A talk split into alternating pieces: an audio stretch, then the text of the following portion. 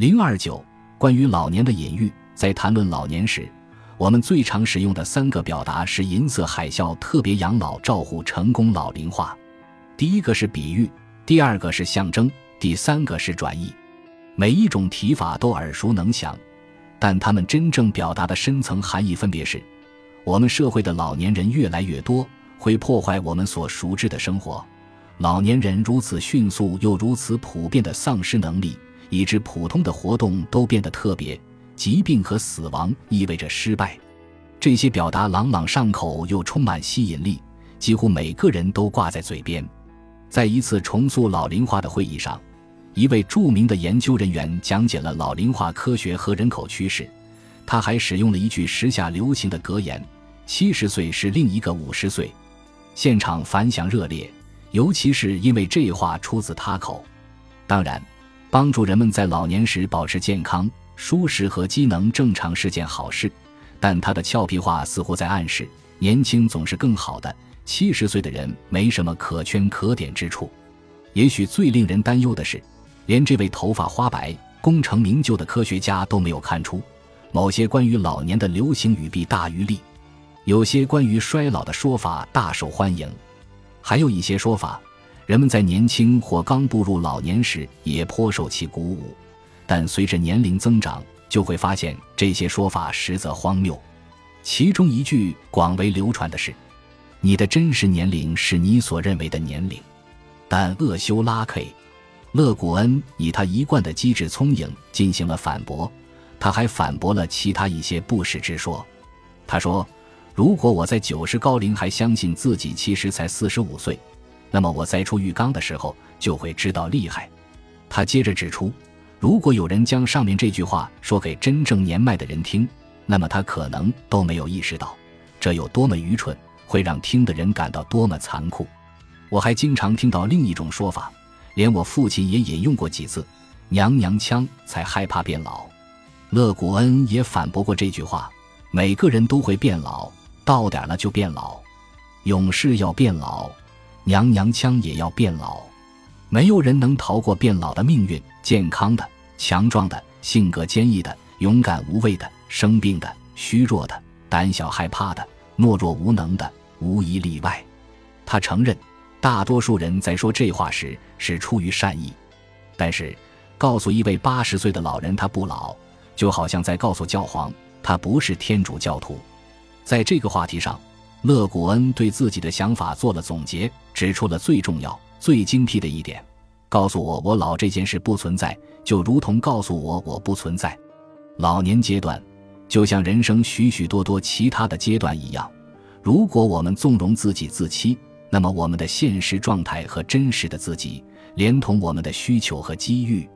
都会被一并抹去。叙述死亡的语言表达也很说明问题，哪怕说法多种多样，委婉语比比皆是，甚至在医生之间也不鲜见。人们很少会直说某人死了，相反，他们会说他过世了，我们失去他了，他离开一九五五年，他去跟他已故的亲人团聚了，他走了。我们如果多读读讣告，就会发现对于离世这一经过的描述不外乎以下几种：走得突然，曾缠绵病榻许久，在亲友的陪伴下在家中平静离世，或者经过跟病魔的英勇搏斗。如今我们已经不太听到的说法是摆脱了尘世的束缚，屈从了命运的安排，最终放弃了抗争。对于宗教人士，人们有时会说回归天国，重建造物主，超度回归天主的国度，安息主怀。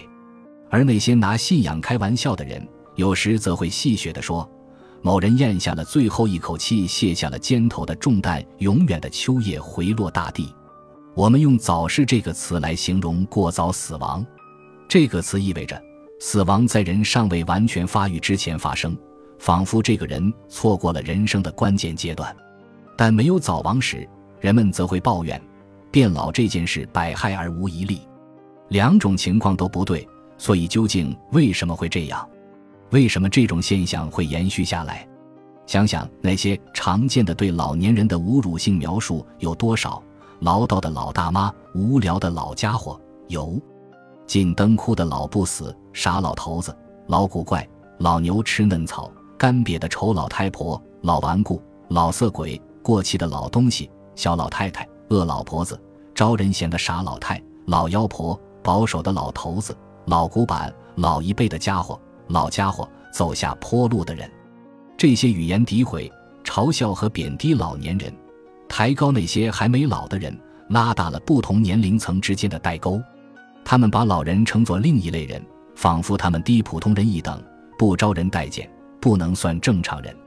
苏珊·桑塔格在他一九七二年的论文《衰老的双重标准》中解释说，随着美国社会变成一个工业化的世俗社会，青春成了幸福的隐喻，因为与之关联的是精力和欲望。经济和权力结构需要消费才能持续繁荣，还有什么比崇尚新事物更能刺激消费呢？当求新成为幸福的必要前提时，那些怀揣美国梦的人不得不抛弃旧的，追求新的。青春仍然是美国文化中占据主导地位的隐喻，但它所暗示的内涵在数字时代已经发生了变化。